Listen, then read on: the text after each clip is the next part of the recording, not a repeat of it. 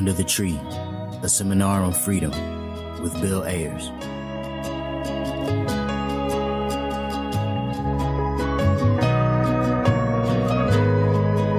That was the singer, songwriter, and freedom fighter Tom Morello with Let Freedom Ring, our podcast's hopeful theme song.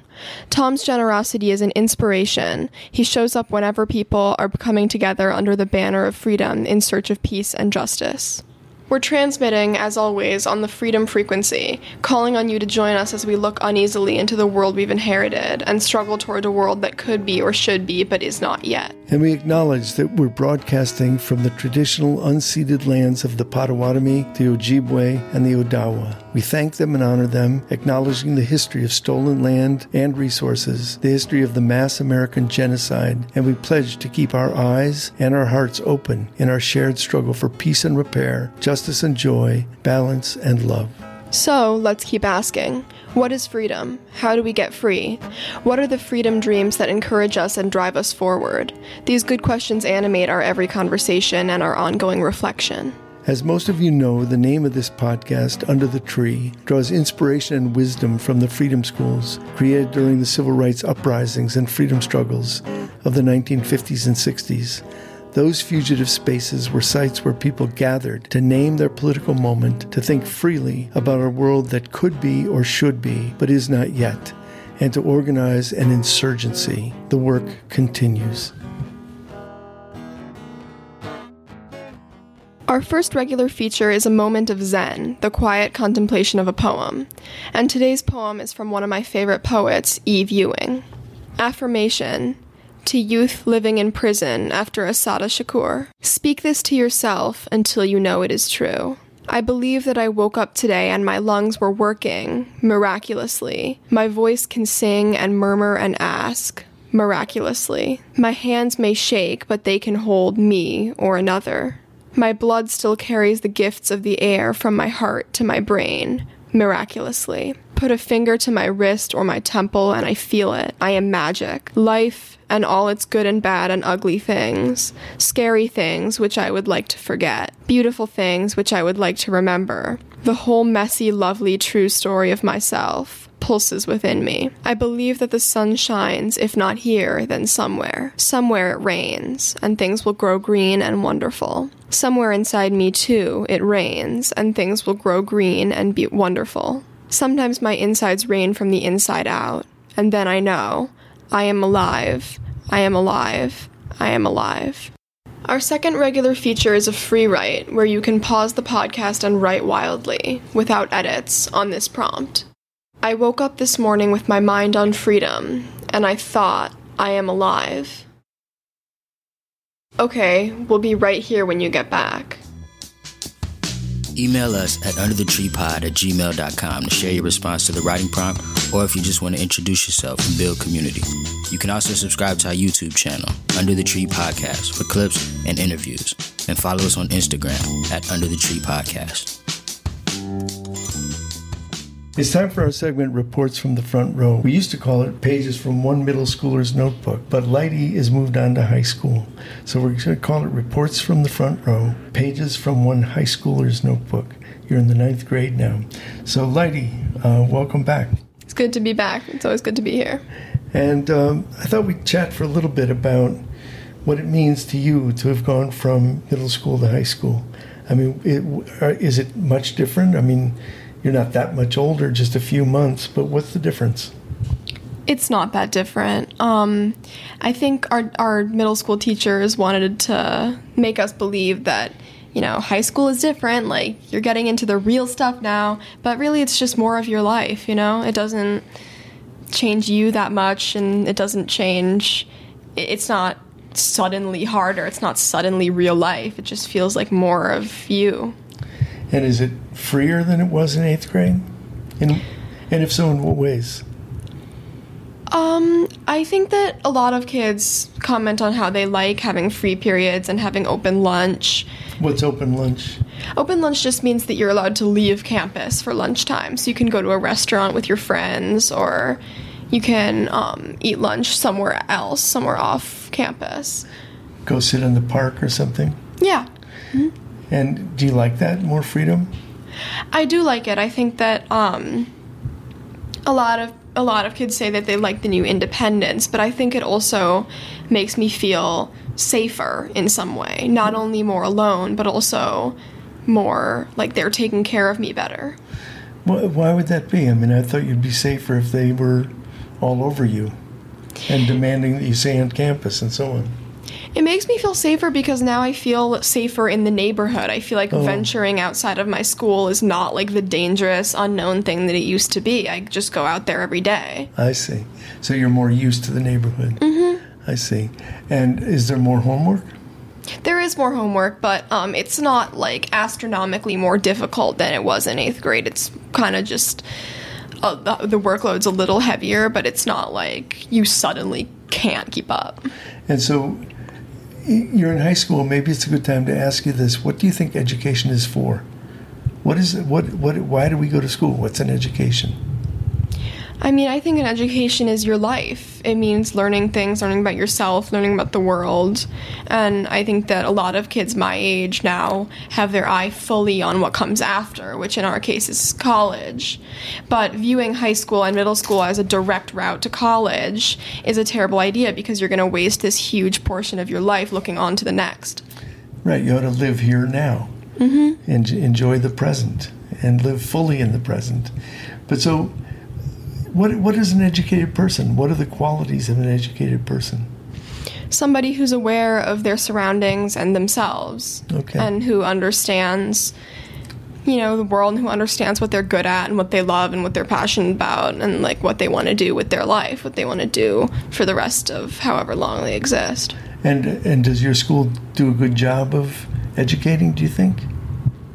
I think so. Yeah, I've been kind of impressed with them for the past couple of weeks. I've been taking um, some classes that they have really killed in a way that I didn't really think that they would. What in what classes, for example? Well, my history teacher um, is a really cool guy, and he told us on the first day that he'll never ever give us a test where we have to just regurgitate like raw information. Hmm. Instead, the tests that he gives us are going to be our own interpretations and thinking about what he teaches us because he said that that's what history is. He said to us, history isn't facts. History is the exchange between primary and secondary sources and how you perceive them. Wow, that's a that's a heavy sentence. It, it is a heavy sentence, but I mean, I fell in love with him immediately because that's just so, I don't know, thoughtful. Means he like actually cares about us. Nice. And and what what are you reading for English? For English right now, we're reading a Salman Rushdie novel called Haroun and the Sea of Stories. And tell tell me one word about it. Well, not one word. Just tell me a bit about it. Oof. Um, Oof. Have you gotten into it? I ugh, it's it's a lot. I don't like the mood of it at all. I feel like it's pretty depressing and like dry. And um, but I do think it's interesting to learn about how uh, it was written for Rushdie's son as kind of an encoded message while he was in hiding. While Rushdie was in hiding. Yeah, he wrote it for his son Zafar. And and can you tell people why Rushdie was in hiding? He was in hiding because he wrote a book called The Satanic Verses, in which he ruthlessly criticized um, the sacred text in Islam. You know, he got in a lot of trouble for that, and they put out a fatwa. So whoever, essentially, whoever saw him, kill him. And what happened to Rushdie in the last month? He was in Chautauqua giving a reading. And you've been there. I have been there. I went there almost every summer when I was little for um, a summer camp that I really liked. He was uh, stabbed a few times, and he might, I think he lost an eye, or he might lose an eye, or he will. I, I'm not sure, but um, I knew that as soon as it happened because my parents are big in the literary world and they immediately got the notification and told me and my sister. But um, we also learned about it in terms of the book that we're reading. And it was pretty upsetting. It was pretty upsetting, yeah. I mean, a lot of people were, a lot of students in my class were upset, well, were like, like harshly unhappy about it. Yeah, it's horrifying. Well, one last thing I wanted to just touch on is that um, I spent last weekend at a conference called Socialism 2022. And I wondered if you had studied socialism at all in high school yet, or junior high, whether you know what socialism is, um, what your thoughts are on that. We actually don't they don't do a very good job of covering that kind of thing. Actually, some uh, funny thing is in in um, Speaking of Socialism 2022, here are a few voices from the hallways, collected by Roxana and Bill.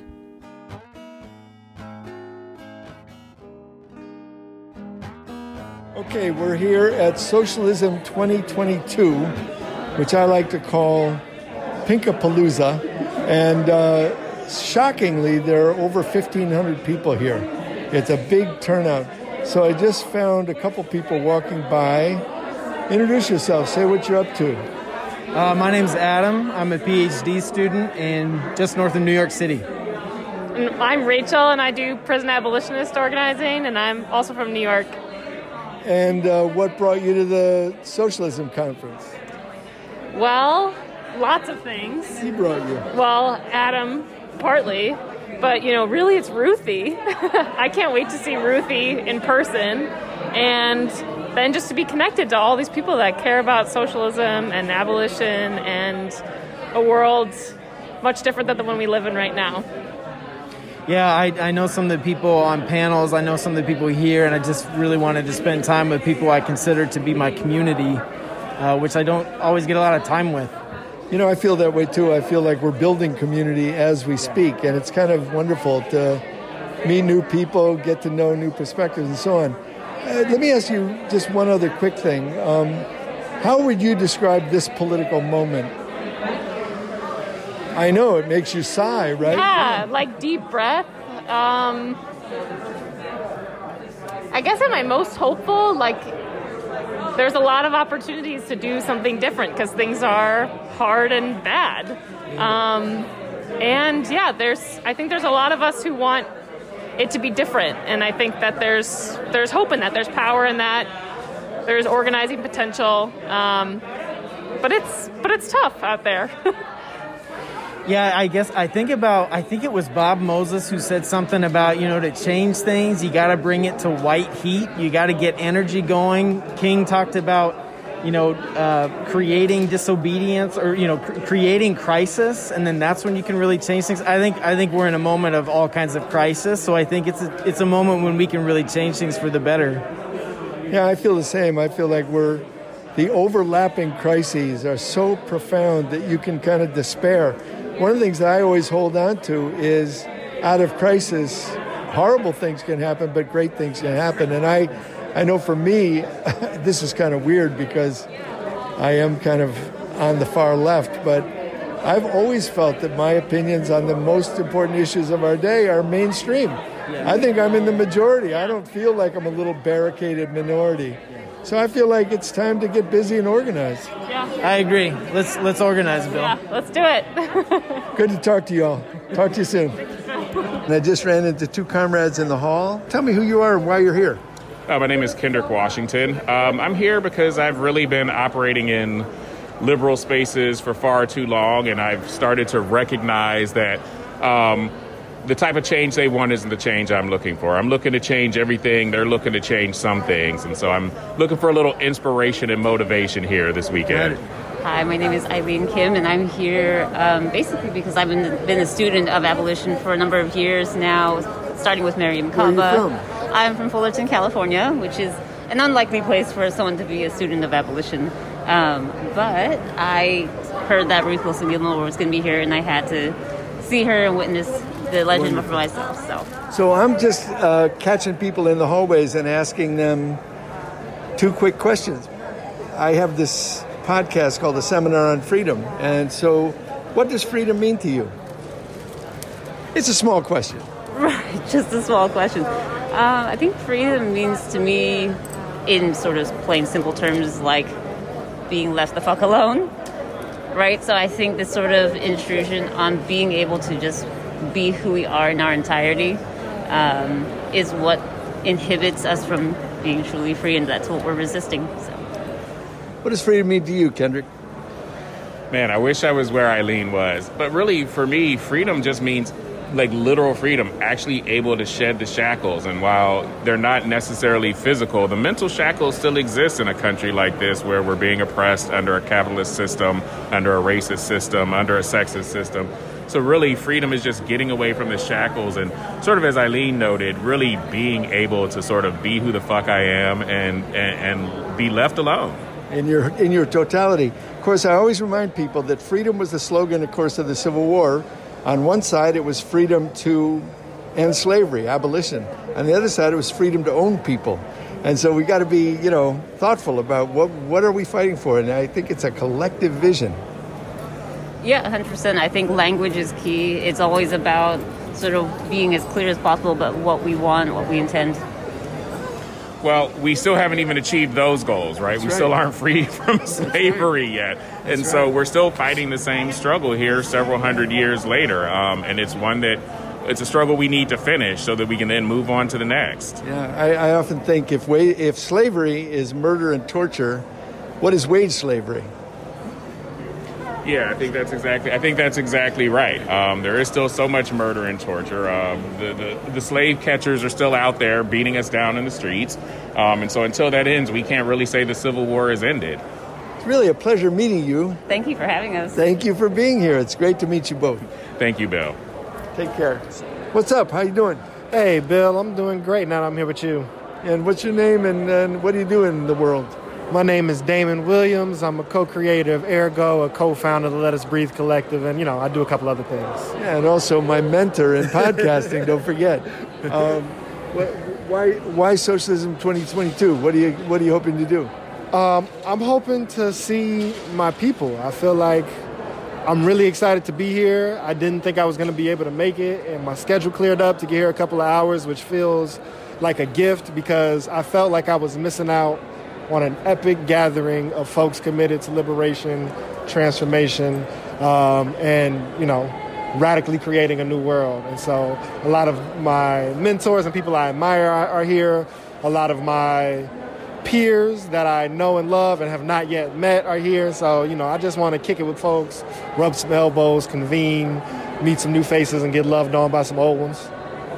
Beautiful, man. I'm so glad you're here. Yeah, I'm, I'm Jesse Sharkey. Um, uh, I'm here because um, I consider myself a socialist, and Just came out of a session together. Do you feel that you were nourished and challenged in the session we just came out of?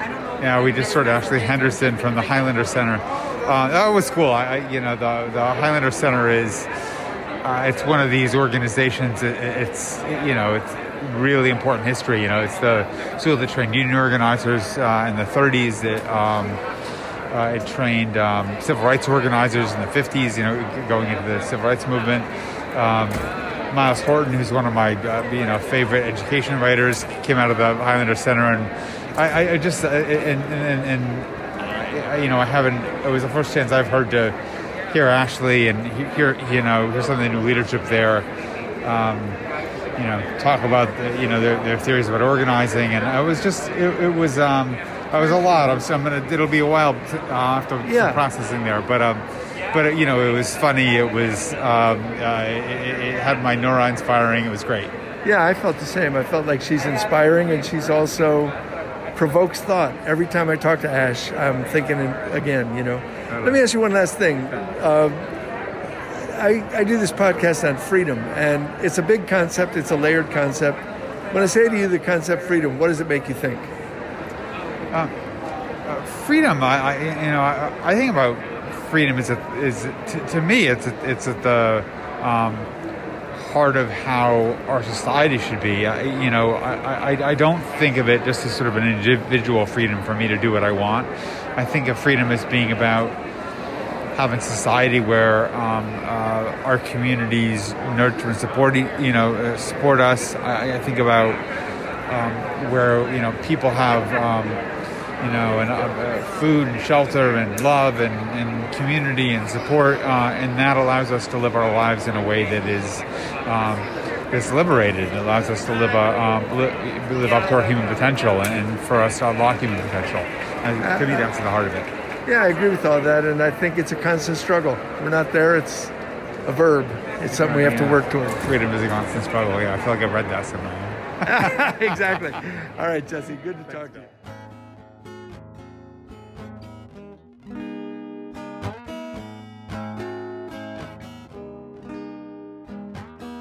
Okay, it's time for our segment called Authors, Activists, Academics, and Artists After Hours.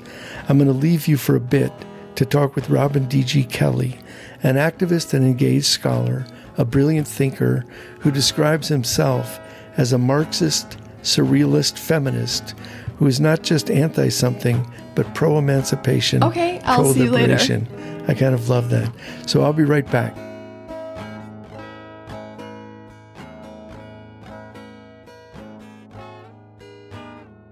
So I'm here at Socialism 2022. Robin, welcome. Thank you. So great to be with you. So great to have you here. And Robin is, most of you know, is a legendary historian um, with a wide reach. And we happen to be talking on the 20th anniversary of his book, Freedom Dreams. So I, may, I thought maybe we'd start there because that's the book that really, I mean, I knew your work before, but Freedom Dreams is the one that really captured me. Right. So say a word about what it's like 20 years later, look back on, on the book that really um, defined a lot of your work. Yeah, you know, um, I didn't plan to come out with the 20th anniversary edition, but a couple things happened. One, you have the rebellions of 2020, uh, which, you know, when you read Freedom Dreams, you realize it, it would not have caught you off guard. Uh, in fact, the, the rehearsal for that moment, um, I would argue, was the protests after the uh, the verdict around the Amadou Diallo killing. Yeah. When you saw uh, a much smaller scale version of multiracial uh, communities coming out, uh, angered about um, the killing of an unarmed black man, uh, as you have a transition from the end of the Clinton era, which a lot of us spent a lot of time fighting. the, the, the, the kind of um, weird nostalgia about the Clinton years being so great, the, the same regime that brought us, you know, the end of welfare as we know it, that brought us a crime bill, that brought us immigration reform, um, that uh, made life actually pretty precarious for a lot of people. Uh, and that's that's the context. And then, of course, I start writing this book, uh, you know, just at, on the eve of, during, and after the invasion of Afghanistan Right. in 9 11. So that was the context for it. Uh, fast forward 20 years later, um, we have just come out of, uh, you know, we're in the middle of a pandemic. We are coming out of, you know, essentially two decades of organized against police violence again. We're in Chicago right now where organizing against police violence was at the center. Yeah.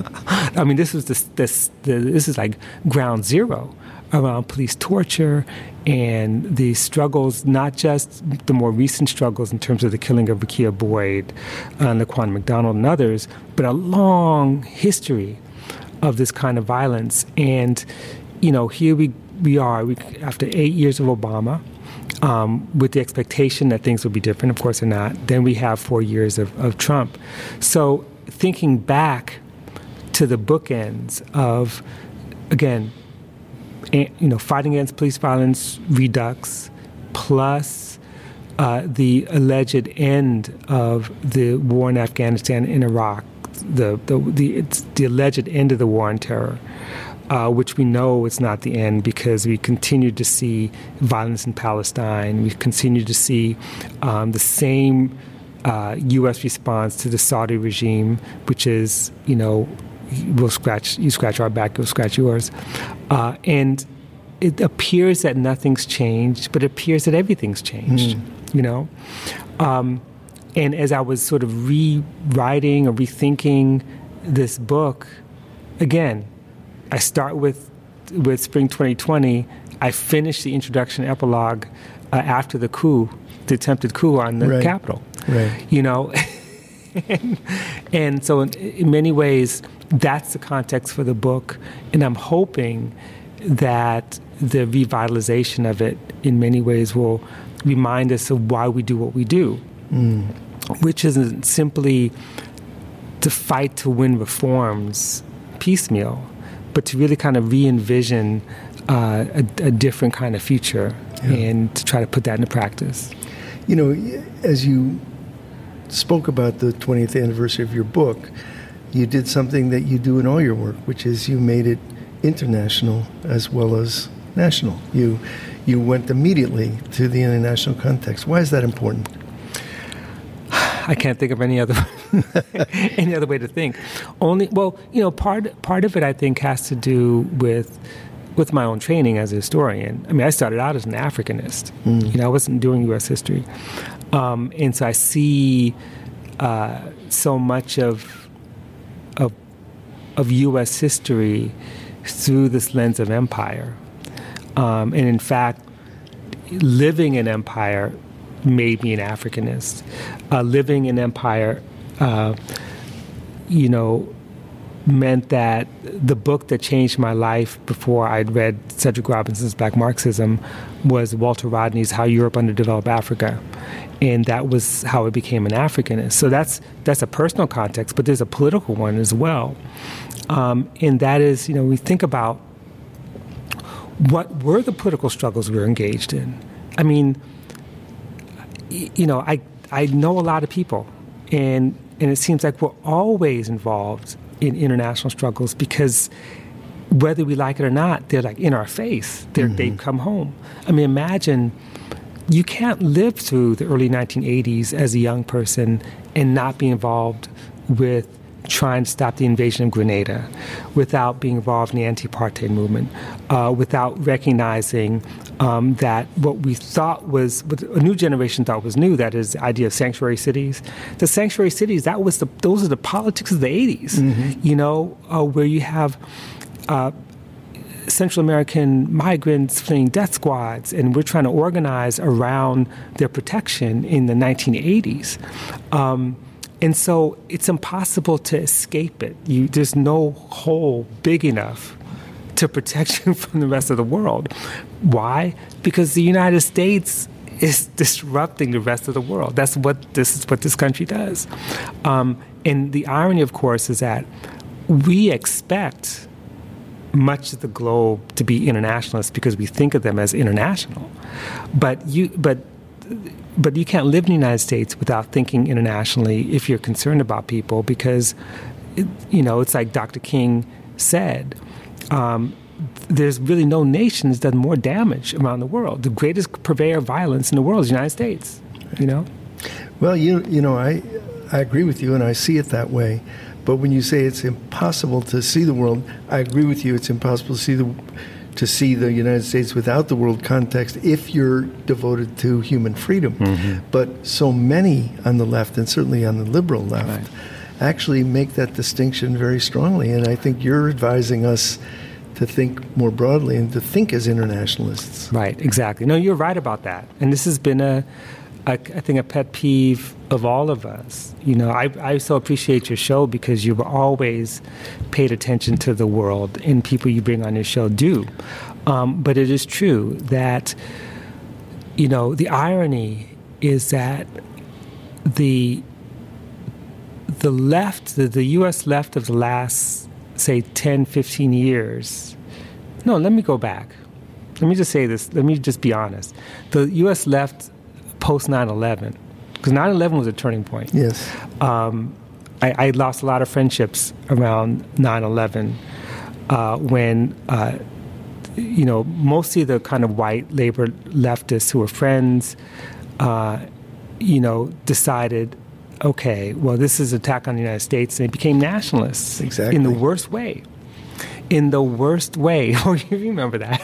I remember it. I mean, I remember our mutual friend Rashid Khalidi saying to Bernardine and me um, when people were falling away from us after 9/11, saying they weren't your friends anyway. You, right. you know, you, you, have to understand that you were, you know, in a in a sandbox that you didn't really belong in anyway.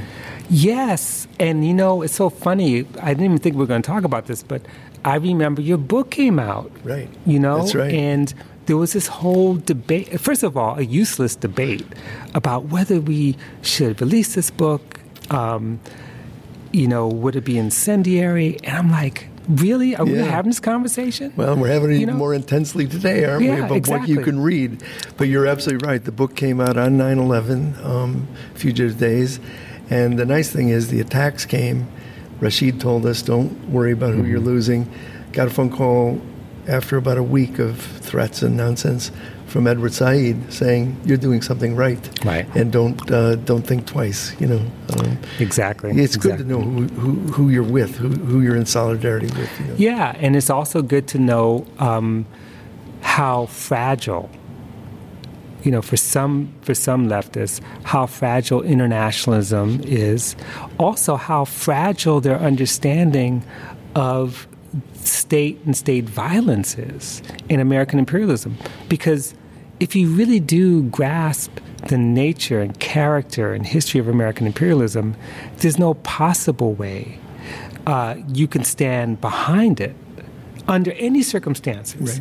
You know, after 9 11, I remember I wrote a piece for The Nation, and I, I think I titled it Murderous Humanitarianism, which was a, the, um, the title of a, uh surrealist um, statement that was made in 1932, I think it was.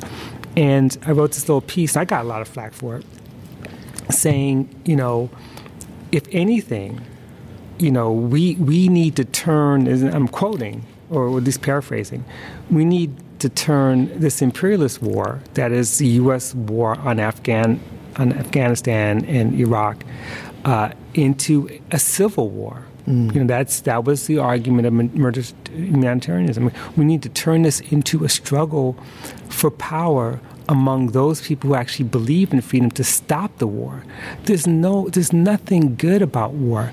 I, I wasn't interested in that debate in uh, post 9/11 about this is a good war versus the bad war, as if World War II, which yes was against fascism, was solely a good war. The war that led to the dropping of atomic bombs on Hiroshima and Nagasaki, that's the good war. The war that that resulted in the deaths of of 27 million citizens of the Soviet Union, um, let alone all the other people who died, and the war that in the end was about the consolidation of empire. You know, so in other words, you fight fascism in one place and you're kind of victorious, that's fine. But then what's the result? You continue the fascism that started it all in Africa, in Asia, in the colonies. No, that- I mean, really?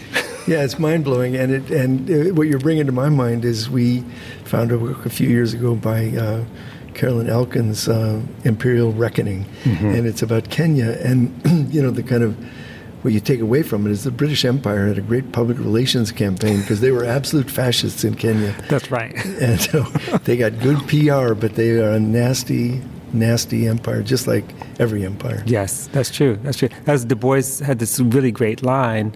Um, it might have been in the world and Africa, or it might have been someplace else, where he says, you know, um, you know, again to paraphrase, he's like, don't, you know, don't don't don't cry, cry crocodile tears over over Britain um, when there's no atrocity that the Nazis uh, have enacted that the British haven't on colonized people. Absolutely. You know? And we and if we really believe in human freedom, if we really believe in it, then we've got to fight it wherever right fight for it wherever it is. That is everywhere. Um, and when we do that, we're going to confront uh, empire, you know? And it, this is a hard time to do that right now because, like you're saying, we have this kind of, you know, new knee jerk kind of patriotism. We've got even something that's supposed to be as progressive as the 1619 Project, Mm. as a kind of uh, way to disrupt um, the, the kind of settler story of um, American democracy. And I understand what's behind it, but there's a way in which even the 1619 Project is saying we need a new kind of patriotism that incorporates all of us. Mm. We don't need patriotism. We need a new hu- we need a new humanity. We need we need a new situation where um, patriotis- patriotism is not used to continually center the United States. Mm. Um, this is a crumbling empire we're faced with and we're living in. and yet there's still this kind of propping up. Uh, U.S. foreign policy is all about the United States being number one. Uh, we, you know, the, the, the mere fact that we allow, and I say we, meaning the vast majority of Americans, would support legislation that would prop up corporations and give them huge subsidies, you know, like, you know, computer chips, for example, in order to compete with China, mm. you know, at the expense of healthcare, at the expense of joblessness, poverty, precarity, um, so that we can compete with China. I mean, that's just old Cold War stuff. It is. You know? Yeah, it, it, it may, you know, in my little world of schools and public school reform, you know, it always amazes me that we're going to motivate third graders by saying we're in a war with China and we have to beat China. What third grader, you know, I mean, what madness is that and how does it create a consciousness and a culture right. of patriotism and lesser and, and greater human beings? Absolutely. And how was that so different from saying that those migrants are going to take your jobs? Exactly. You know, it's Very the same, similar. same thing. You, know, so you raise a couple things I'd like to get to. One is, you know, should the left make the quest for freedom central to our work? And, and how do we do that? I think so. I think it also depends on how we define freedom. You know, freedom is one of those words that um, has always been contested. You know, in, in the United States, uh, freedom is associated with liberalism. Liberalism is associated with, I mean, we're talking about 19th century liberalism, mm-hmm. with free trade, with free labor, not labor rights and justice. Free labor meaning that um, labor that may not necessarily be enchained, as long, especially if it's white labor, uh, not enchained, but nevertheless, free labor as a way to pay the lowest wages possible to extract the most surplus. Um, that's what freedom, freedom is free enterprise, you mm-hmm. know, and that's how people think of freedom. Um, and and that's why I got you know when Freedom Dreams came out, like conservatives saying, "Well, this looks like a good book." Yeah. Oh, then they, look then the they read it. yeah. Well, you know what you say goes back in our whole history. I mean, what was the Civil War fought over? It was fought over freedom. Yes. On one side, the freedom to free the enslaved workers. On the other side, the freedom to own people. Yes. And they both used the same rhetoric. I mean, they both were saying freedom, freedom now. Exactly. And who got the reparations? Exactly. Slave owners. Yeah, you know. Have you read uh, Barracoon? Um, Yes. It, it blows my mind. Yes. But the, the piece in it that I absolutely loved was when Cudjo Lewis organizes some of his fellow workers uh, to go to the former master and say, You owe us for all this labor. And the response from the master is, Wait a minute, you owe me.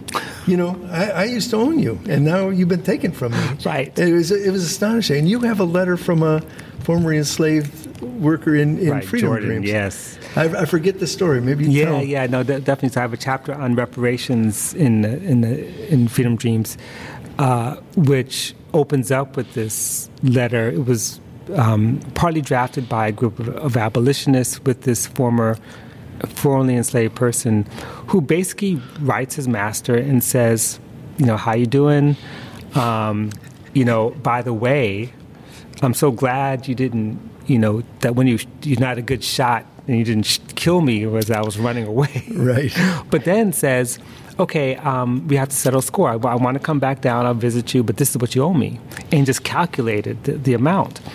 And you know, in in a free market society, um, though John Locke wouldn't agree with this, um, what Jourdon says in his letter makes perfect sense because he actually had this thing called his labor power, right. which in a capitalist system is is a commodity for sale, yeah. and and it was stolen from him, and yet, as you said, exactly.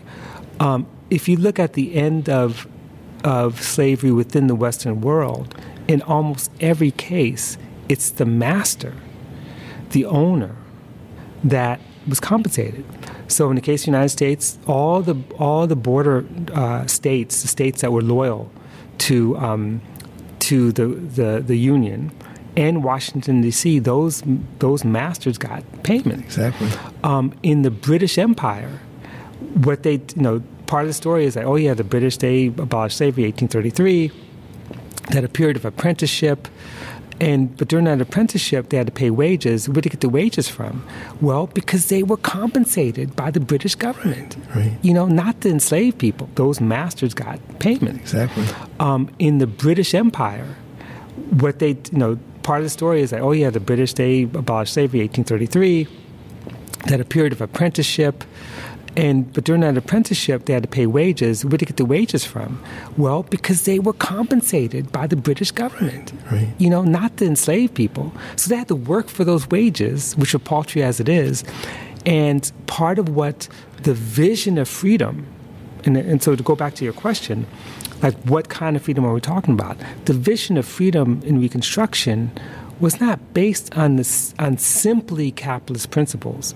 It was based on autonomy and self-determination. I'm saying, look, freedom for us means a the right to vote and to run for office. In that, when we're in office, we're going to basically draft new constitutions, state constitutions that lay out certain rules. Some of those rules about free public education for everybody. Some of those rules are, you know, um, land reform, redistribution. In fact, some of that vision of freedom is to make sure that the former Confederates who waged this very expensive war, for which no one who knows who's going to pay the debt, should pay that debt by giving up their land mm. to the people who worked it. That is freedom. That's a definition of freedom that is the one that's foundational to the, this vision of abolition as we know it, because it's one that's not based on the sanctity of private property. And if you think about what abolition abolitionists in the 19th century, the antebellum period, were struggling with, not black abolitionists, but a lot of the mainstream liberal abolitionists were like, well, we can't just abolish slavery because of the Fifth Amendment. Right. it's like you can't you can't violate that. So how are we going to do it? How are we going to come up with it? Oh, I know. If you have a war, we can use confiscation. Like, why do you have to do that? Right. You know, J- John Brown, who was one of the greatest greatest living thinkers and doers, was like, this is a violation of God's God's will. Right. And the real thief are the slaveholders and the United States for sanctioning it. Right. So, you know, we need not just reparations, we need to re- overturn the whole system. Right. Right? And still true. I mean, you you use a couple of phrases: uh, racial capitalism, um, abolition democracy. Maybe you could define that a little bit, or just speak into it. Um, Right. What, what is racial capitalism to people who are listening? Yeah. Well, to put it in the simplest terms, racial capitalism is capitalism. That is to say that capitalism emerged in the Western world and expanded throughout the rest of the globe um, as a system in a civilization that already had racialism.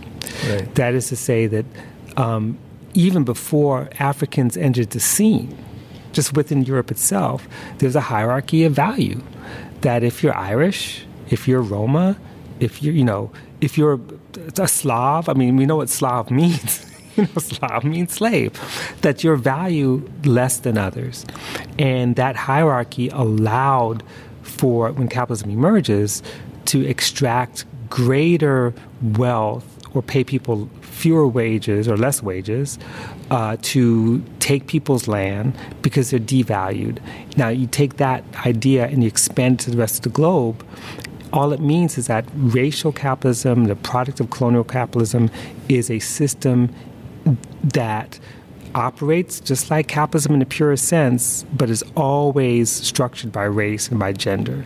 And that's basically it. That's why, um, you know, you can explain things like property values in neighborhoods with black and brown people are just simply worth less even if they pay more for food or pay more for rent. Um, race allows that to happen. Um, and it's not incidental. It's not an incidental feature of capitalism. It is foundational and endemic. And so, to, so you can't produce, you can't create a better capitalism. It will always be racial. And by the way, what we're talking about is not just the United States. We're talking about racial capitalism as a global phenomenon. You know, you could see you could see it operate in India, in Brazil. You know. So, should borders be abolished? Yes. okay, that was short answer. That's good. You were just at a panel with um, with uh, Harsha yeah. Walia, and uh, you were talking about abolishing borders, and, and I'm hearing echoes of it throughout our conversation because you're talking about the kind of hierarchical nature of valuing humanity, and you're saying no, if we want to value humanity, we must abolish borders. Right. We must create the common, the commons. I guess is Exactly. one way to say it. Exactly. I mean, what what Harsha Walia says in her amazing book Border and Rule, and Ruthie Gilmore says so in her, her work as well, and others, is that the the some of the, t- the two main uh, problems, or those reduced to one problem, um, for much of the world, is uh, mobility, forced mobility, and immobility. The ability to to not to not having the right to move and leave um, without having to be um, subjected to uh, administrative violence versus you know not being able to move at all. Um, and when we think about sort of the long history of the world, it's a very long history. Much of what we end up talking about is only last two or three hundred years. Yeah. But um, what we know of as borders, in every single case, without exception, they are imperial borders. All borders are imperial borders. Even the ones between nations that might have, like, you know, like that's around China, for example. Um, there's a way in which even China, as an empire, creates its own imperial borders, and some of those borders are based on the capacity of the state to subject peoples uh, to, you know, to violence, to taxation, to exploitation, um, and so the fact that imperial borders in world history are really short lived, the state as we know it, the nation state short lived, um, and it hasn't really done much, you know, to benefit humanity. There's no reason for them. Um, but here's the problem: is that with borders come uh, border thinking. There's an ideology of borders. There's these natural divides, uh, and trying to eliminate border thinking is a real challenge um, because, like we were saying before, if you have already decided, if you live in a culture in which the world is is structured into hierarchies, not just difference. Right. Because we talk about difference. Dif- difference is meaningless unless it's hierarchy. Because you know we difference is great, but but difference here in, in this case could be lethal. But once you do that, then the borders function as a way to uh, uh, strengthen the kind of nationalist or racial ideology of the Herrenvolk, right? Uh, as a way to create enemies, to exclude, um, and as a way to control labor, which is fundamentally what it's about. The one thing, though, and we didn't talk about this in the panel, but we could talk about this right now, is that um, borders, that you know, the neoliberal order is doesn't see borders when it comes to capital. In fact, the whole organization of neoliberalism is to say what we want are borders for people, but no borders at all for capital. Exactly. None. Labor labor has the borders, and, and capital has the free flow. And not only that, but but that neoliberal order is saying that no state should have sovereignty Right. over capital. Exactly. None. Could you imagine what it means to say that, that you can't impose minimum wages, you can't impose um, that you shouldn't have the right to impose environmental rules Right, and right. regulations, that you shouldn't have the right to subsidize. Right. I mean, that's that's the neoliberal dream. Capital could go anywhere it wants without papers. Right. But people, no. Yeah. You know, I'm glad you raised the long history because humanity's been around a long, long time, and it's really only in the last couple hundred years that states have advanced human freedom at all, and only when there's fire from below. Mm-hmm. So I I think people have to remember that the state is not your friend when it comes to freedom unless there's fire from below, Right. and then we see small advances in the in the nature of human freedom. Exactly. No, I totally agree with that. And and when that fire from below crosses borders in solidarity, it's it's a real fire. It's, a real fire. power. Yeah, I, I always feel like a- as as a part-time wobbly, I often think, yeah, we need a, a one big union, one general strike internationally. Right. You know, it's, it's not right here, not in one industry. Right. Well, the Wobblies have the best slogans. I mean, you know, you think about it.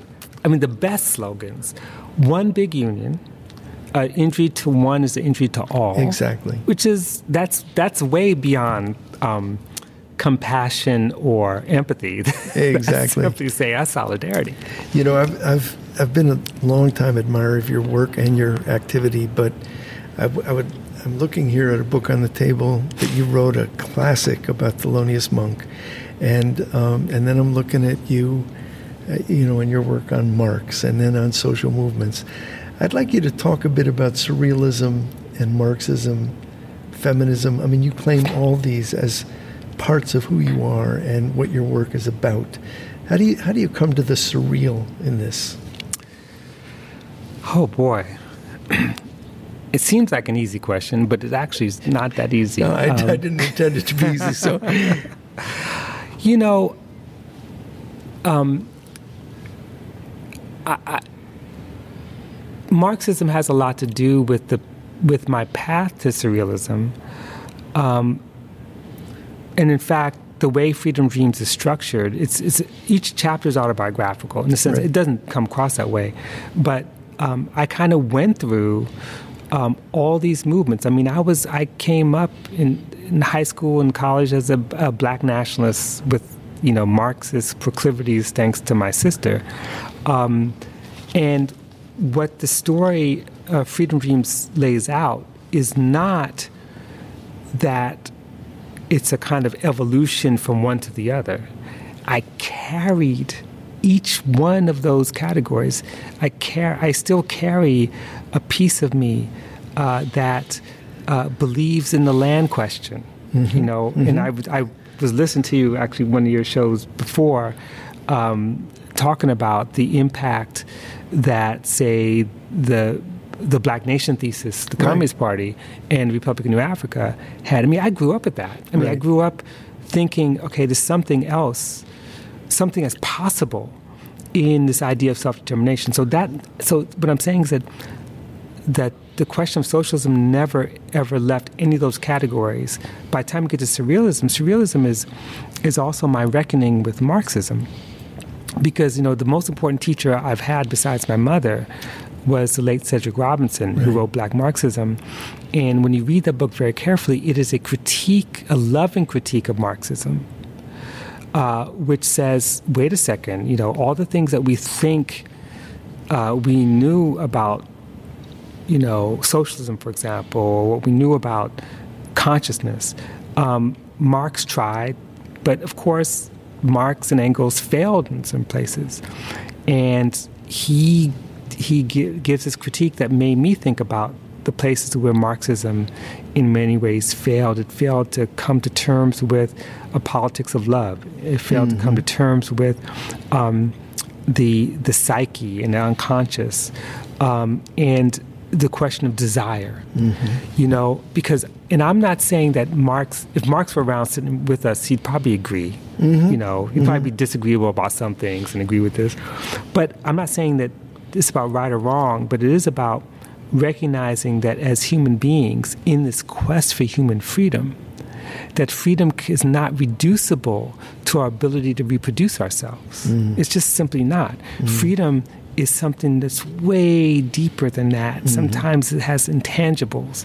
Um, it is about um, being able to to be f- a free thinker being able to recognize other forms of knowledge that only can be manifest through feeling and through poetry and not necessarily through um, the rational. Uh, we are all products around the globe of the, the rational side of the Western Enlightenment you know, imposed on us.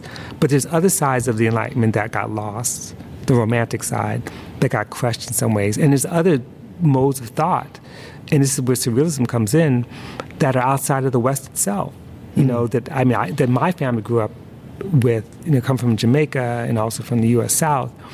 Certain kinds of practices of being able to commune with ancestors, mm-hmm. things like that, which to me are real. Mm-hmm. That's like real. I mean, I have a very funny story about the Thelonious Monk, which is a true story, and this is um, where I was working on this book, and I was trying to get people to talk to me, and I was frustrated, and then I got hit by a car. Um, in fact, I got hit by a car on November 9th, 2001. It was right after 9 11. I was in Newark. It's a whole long story, but I'm like in the hospital, broken leg, surgery, concussion. And um, there's funny parts of the story, which I won't go into, but I'll just say this much. Uh, someone had said to me, um, uh, a, a great scholar, photographer, C. Daniel Dawson, who knows a lot about um, uh, Santeria. And he says, You know, did you ever ask Monk permission to write the book? And I said, Well, what do you mean? It's like, did you actually ask Thelonious Monk permission? Because, you know, you have to be able to ask him. I said, because because the reason that you got hit was that was Ogun speaking to you. You know, that's metal. That's saying you need to wake up. And so he came over with some other friends. We created an altar. I put a picture of Monk's daughter who died very young of cancer. I put a picture of Thelonious Monk. I had a clear glass of water I changed every day. I had other original music. And for two weeks, I would ask permission to write this book. And sure enough, two weeks later, all these people started calling me and saying, Oh, yes, of course I'll talk to you. Nice. Nellie Monk, his, his widow, was like, Yes, of course I'll talk to you. And things change. And, you know, when that happens, I'm sorry, I've read every volume of collective works of Marx and Engels, all, uh, 40 volumes, letters, manuscripts, and none of that's in there. Exactly. exactly. So that that's what that's where surrealism is important because that's my own personal story. But the larger question is, it, it raises the issue about what's the role of art in creativity, in producing the visions of freedom that can move us beyond uh, the utilitarian to the transcendent. Yeah, I notice you've written with Franklin Rosemont, a, a Chicagoan. Yes. Uh, you bring to mind uh, Gwendolyn Brooks in her great poem about the Picasso. She says, Does man love art? And her answer, man visits art but cringes because art urges voyages. And in some ways, I I love your thing about not leaving marks behind but bringing them with you. You know, I, I still carry around my Students for Democratic Society membership card because I never left. I'm still in the Weather Underground. You know, I don't want to. I, I don't want to leave those things behind. I want to learn from them. They can be good teachers, but uh, but there's always more. And Right. and the idea that you get it figured out, that's where dogma comes in in the in the worst way. So we should always be figuring it out. And who's teaching you now?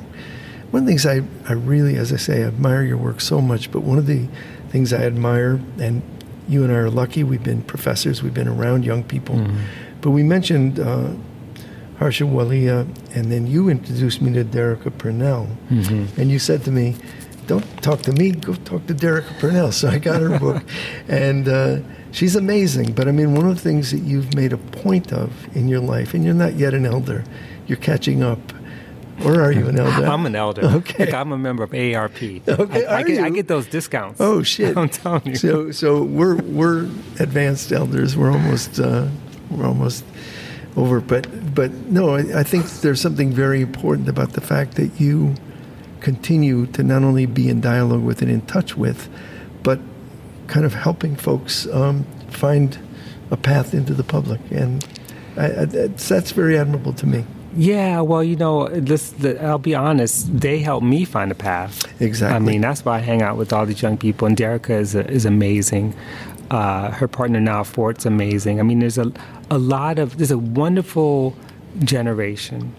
Um, but you know what? Let me go back though to something else you you said um, about being stuck in dogma. You know, because it's not. It's not hard to be stuck. No, you know, it's easy. It's easy, exactly. It, it's it's the fallback, you know, because you have all the answers. But one person that all of us, the three, all of us, and our Bernardines here, uh, share is a connection to Grace Lee Boggs. Exactly. You know, and I have to say, um, besides Cedric Robinson and my mother, I would put Grace up there as being one of the most important teachers I've ever had. Freedom Dreams, which I write about her in the new Yeah. introduction, and the impact that she had both in inspiring the book, but also pushing me even harder after the book came out. Um, and that is that, you know, Grace and Jimmy Boggs, they they left dogma behind way before I was born. Absolutely. They're like thinking hard. And I don't think that, you no, here we, we're at the Socialism Conference. I'm not sure how much we as as a so-called left appreciate what it means to leave that behind and to be to think in original terms. That is hard. It means that you actually have to like think both collectively but without a net. Exactly. You know, I, I, I think we had breakfast with Grace Bernardine and I on her 100th birthday, and she passed away shortly afterwards. But one of the things that always left us breathless with Grace was that she was willing to make a concrete analysis of concrete conditions today, Mhm. not not something she had figured out 50 years ago and she was riding on, but she was willing to say, "But look, this is new. This is a different thing." And I think for you, and I think for me as well, I think surrealism and poetry and art allow us to do that. They challenge us to not get stuck. And I think it's easy to get stuck because it's more comfortable. Yes. Very uncomfortable. As, as uh, Gwendolyn Brooks says, man visits art but cringes. Right. You know? Right, right, exactly. And the cringing part is very important too because art does challenge us. Uh, it reveals sometimes our deepest fears and contradictions, um, even when it's most beautiful. Um, and you know, Monk had this. The only waltz he ever wrote was called "Ugly Beauty," and um, in many ways, that that song title captures um, the reality that we all face. We we wish we can have that, you know, that pristine beauty, you know, when we write about how we imagine the future, but you know, we also see the same the same conditions that produce the possibility of freedom also produce the possibility of constricting that freedom. That's right. You know, and there's no guarantee. The only the only thing that we can promise is the struggle. We can't guarantee the outcome. And art, in some ways, reminds us of both the dark outcome, but also the bright outcome. Yeah. And they're not necessarily mutually exclusive. Yeah, one of my great teachers was Maxine Greene, and she always said, "Look, the imagination is a motherfucker because the ima- it took a great imagination to think of Auschwitz." Yes. And uh, so she always emphasized the social imagination. What can we imagine together that would allow us to live freer, more liberated lives? Let me ask you um, one last thing, and that is, what is your freedom dream today? Besides retirement. um, yeah, you know, I, I don't have a good answer for that question because, in many ways, um, the you know part of what part of what I try to do with the book um, is talk about people in motion, and I have to say, if I gave you an answer today, um, next week it might change. Mm, you know, of course, and it um, should. Right, it should, because we're always in motion. And if anything, um, I, I think when we get past the the binary of winning and losing, and move toward what does it mean to be in constant uh, struggle to create the conditions for human freedom. Um, if I have a freedom dream, it is that uh, more of us can be in that struggle together.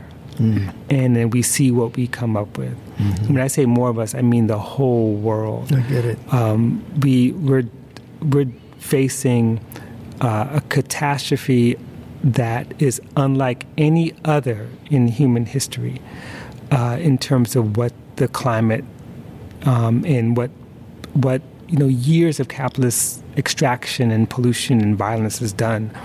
And so if we're not together, if we're not thinking about human freedom not for ourselves, but for the other. You know, like my my daughter talks about, you know, thinking about the, she she talks about the love letter, that the the beauty of the love letter is that my daughter's Elleza Kelley.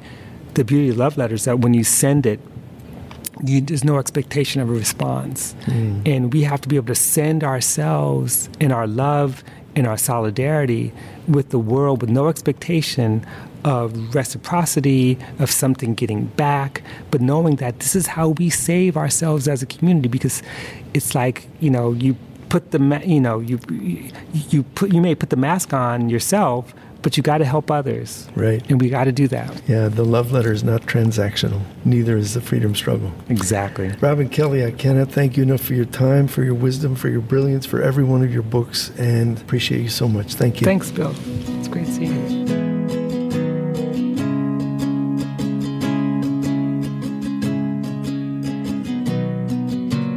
Okay, folks, let's dive into the wreckage and swim as hard as we can in the direction of our dreams. Let's try to stay all the way human. Thanks to our friends at the Dazzling Podcast AirGo, to my co conspirators, Light Eileen and Roxana Espos, and to Palace Shaw for producing and engineering. Go forward, keep rising, and make your life a bold and vivid freedom dream. With joy in my heart and freedom on my mind. Until next time.